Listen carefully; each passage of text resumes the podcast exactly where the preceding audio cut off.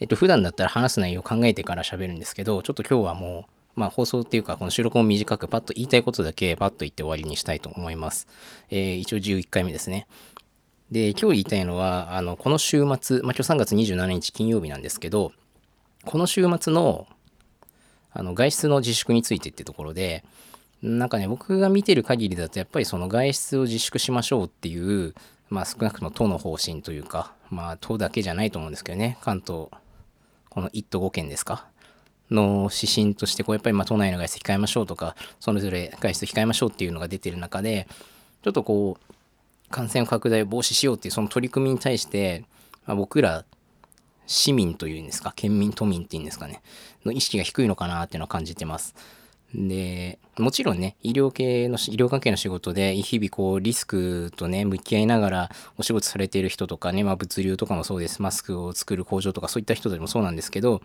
まあ、そういった人たちが今こういう状況でも働いているということに対しては本当に感謝ね、あの、気持ちでいっぱいにはなるんですけど、まあ、他飲食関係も今そうですよね販売とかやっぱりこうどんな状況でも我々食べなきゃ生きていけないですから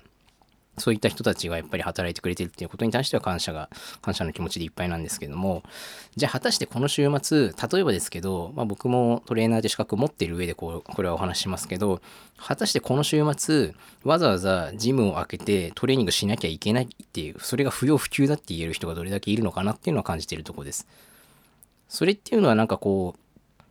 うーんなんか生活のためにやっぱり稼がなきゃいけない仕事はしなきゃいけないっていう部分がベースにあって実際には感染拡大って防止するってことは完全に逆行してることじゃないですか。いくら施設が清廉です清潔です。あの消毒もしてます。えー、まあ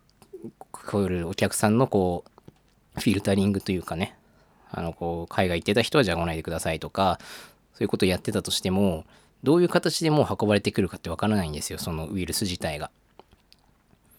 もう今やというか昨日昨日3月26日ですか？都内で47人の感染者が、まあ、発覚っていうんですか？あの47人が感染しましたってことが報告されてうち23人かな？はもうあの感染経路不明という状態なので、まあ、もうそこで働いている人自体がウイルスを持っている可能性もあるわけでどうなんですかね？もうこれっていう今回の外出自粛自粛っていうのはそういった拡散をこう防ぐためにあのじゃあできる限り極力もう不要不急で何かしなきゃいけないっていう人以外はあの自宅にいましょうとかおとなしくしてましょうっていうための措置なのになんか結局それはウイルスをまき散らかすって言ったらねちょっと大げさかもしれないですけど、まあ、本当にそういう方向にただ動かしてるだけじゃないかなっていうのを感じるところなんですよね。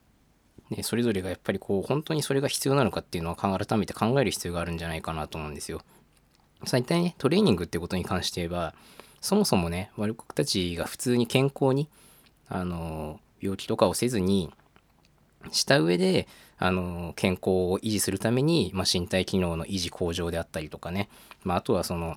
精神的な部分もそうです体を動かすことによるストレスの発散とかそういったものっていうのはある程度健康な状態でやっぱり世の中がこう安定した時にこそあの楽しめるものだと思うんですよ。僕スポーツとか運動っていうのはエンターテインメントと一緒でやっぱり社会がある程度こう安定した状態じゃないと本来楽しめないものなのかなと思うんですよね。もともとスポーツって遊びが原点にあるものまあ遊びばかりじゃない狩猟が原点になってきたようなものもあったりしますけど、まあ、やっぱりこう余暇活動として、まあ、プロスポーツ選手とか置いといて僕ら普通の人にとっては余暇として楽しむものっていうところがそもそものスタートなので今っていうのは僕が感じるところではそれをのんびり楽しめる状況ではないっていう風には感じてます。まあだからそうです。あの、ファッションするとかもそうですよ。あの、渋谷の109とかね、あの、そういったショッピング系の、まあ、店舗というかビルとかも、この週末は休館するって言ってるぐらいなんですよ。まあもちろんね、そういう大きな母体のあるところが休館できるっていうのは、あの、またちょっと中小の事業者とは違うかもしれないんですけど、ただそういったところが行動を起こして何か発信しないと